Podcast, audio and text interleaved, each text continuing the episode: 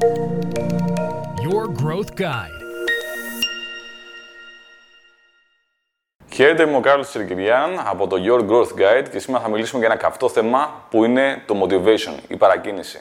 Πάρα πολλές φορές αισθανόμαστε ότι χρειάζεται ένα σπρώξιμο, χρειάζεται λίγο παρακίνηση για να κάνουμε κάτι το οποίο ξέρουμε θα βοηθήσει πάρα πολύ στην ζωή μας, στην επιχείρηση και παλέγοντα. Η αλήθεια είναι ότι ιδανικά δεν χρειάζεται παρακίνηση. Ότι δεν χρειάζεται συνεχώς να σκεφτόμαστε Α, τι πρέπει να κάνω για να με παρακινήσει ώστε να ολοκληρώσω αυτό το πράγμα που θα με βοηθήσει πάρα πολύ.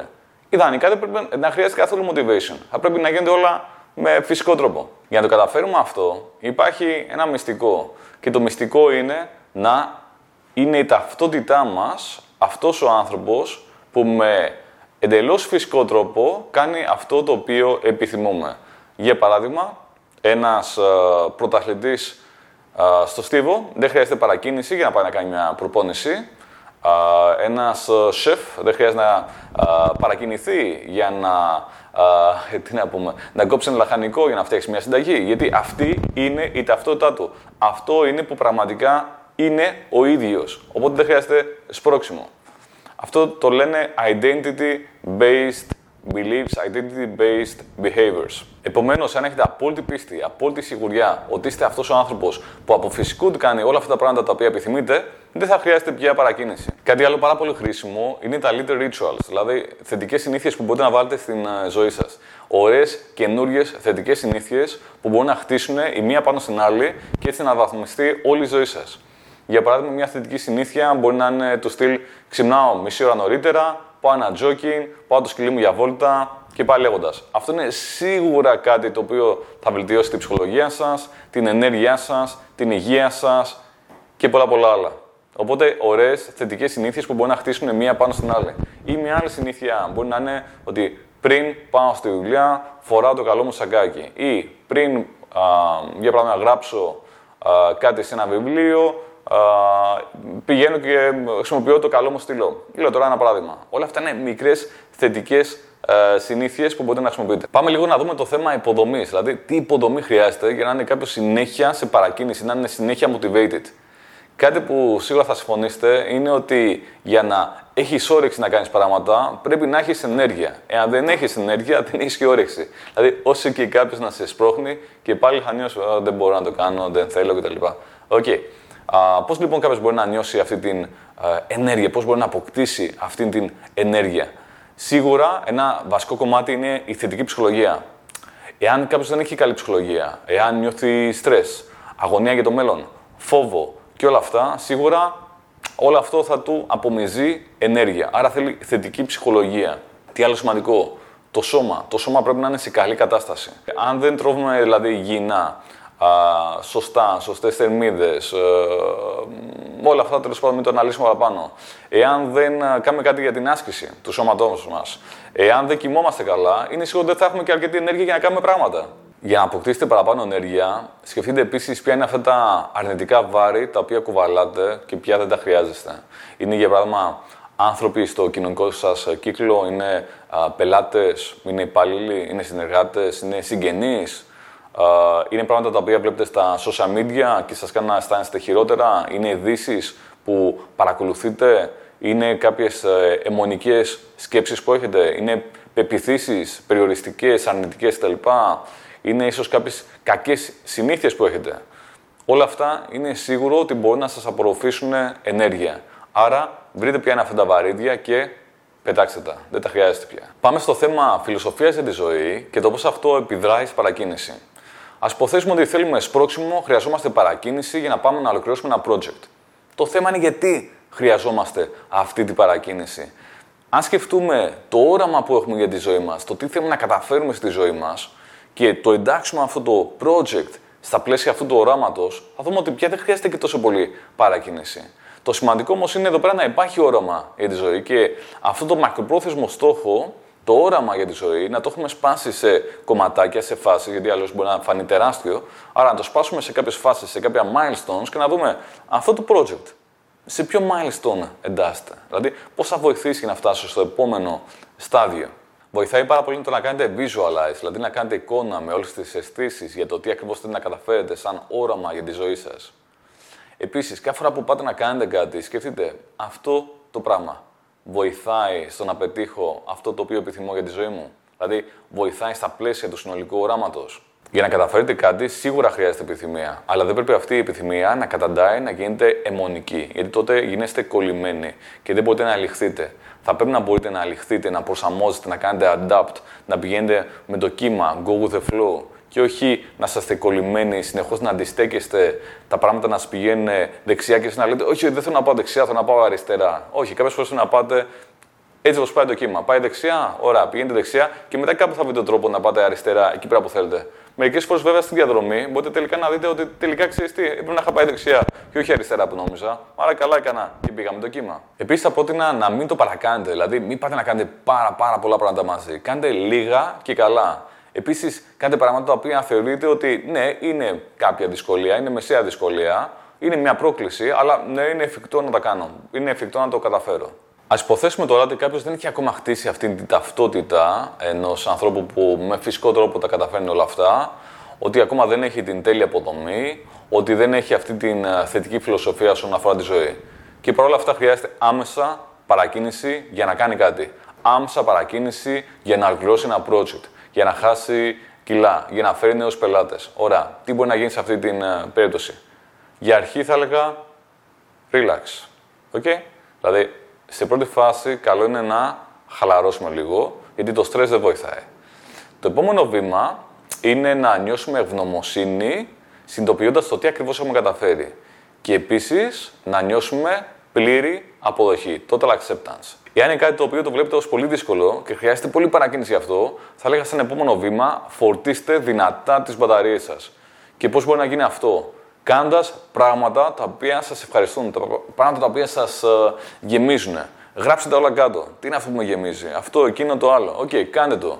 Τι μπορεί να είναι αυτό, Μπορεί να είναι το στυλ να πάω μια βόλτα με τους φίλους μου, να ακούσω μουσική που μου αρέσει, να τραγουδήσω με αυτή τη μουσική που μου αρέσει, να χορέψω, να φάω το φαγητό που μου αρέσει, να φορέσω ρούχα τα οποία με κάνουν να νιώθω καλύτερα, να φορέσω το αγαπημένο μου άρωμα, να δω βίντεο από άτομα πολύ ψηλού level, άτομα τα οποία ε, έχουν θετική ενέργεια και μπορούν να με παρακινήσουν. Να μιλήσω με φίλους γνωστούς, με άτομα τα οποία έχουν και αυτά θετική ενέργεια.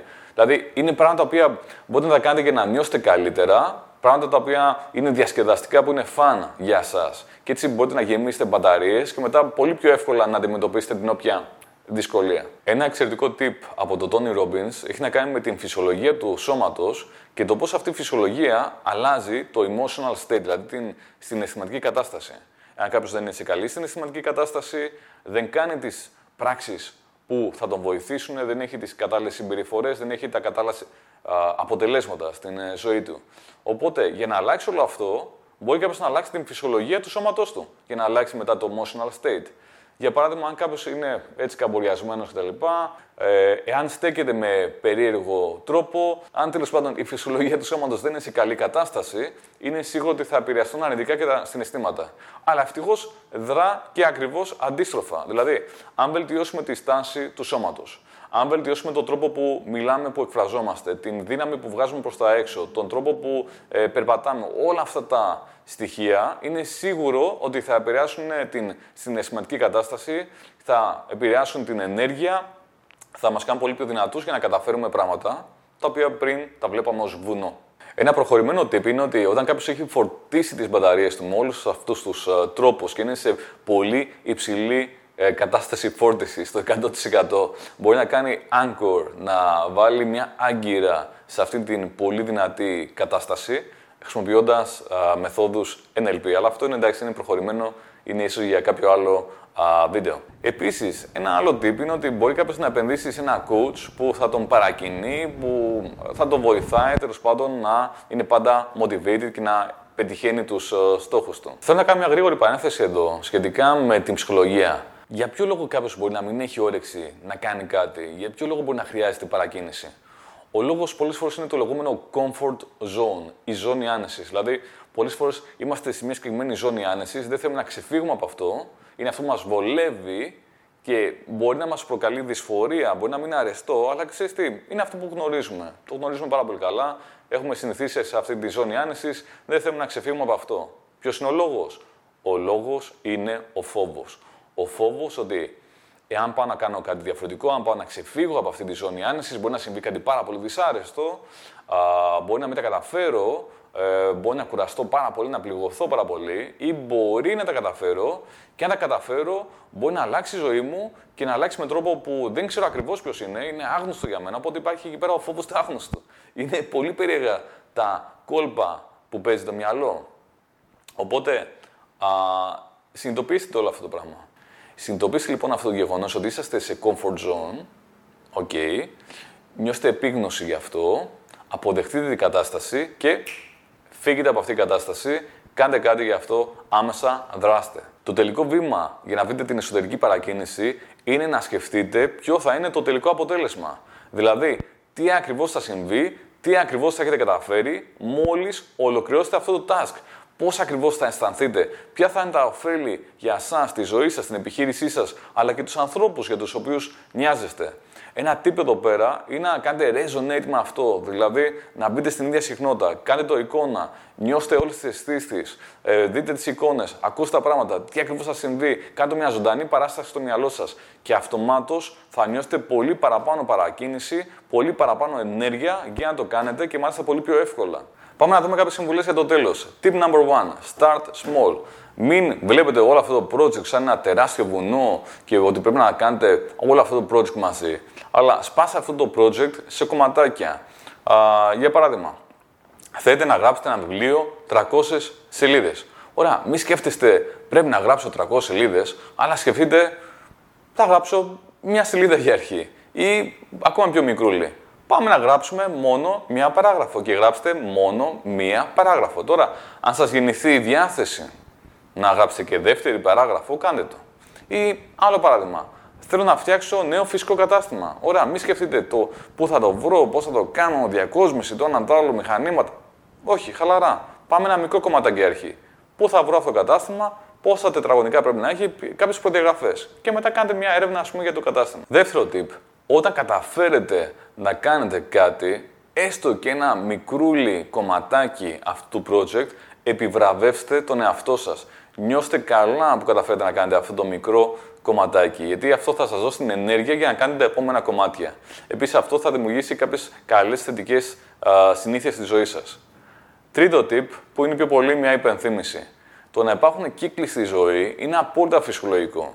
Κάποιες φορές θα είσαστε full στην ενέργεια, full στην εσωτερική παρακίνηση να κάνετε κάποια πράγματα και κάποιες άλλες φορές θα νιώθετε πιο down, πιο πεσμένοι ενεργειακά, ψυχολογικά κτλ.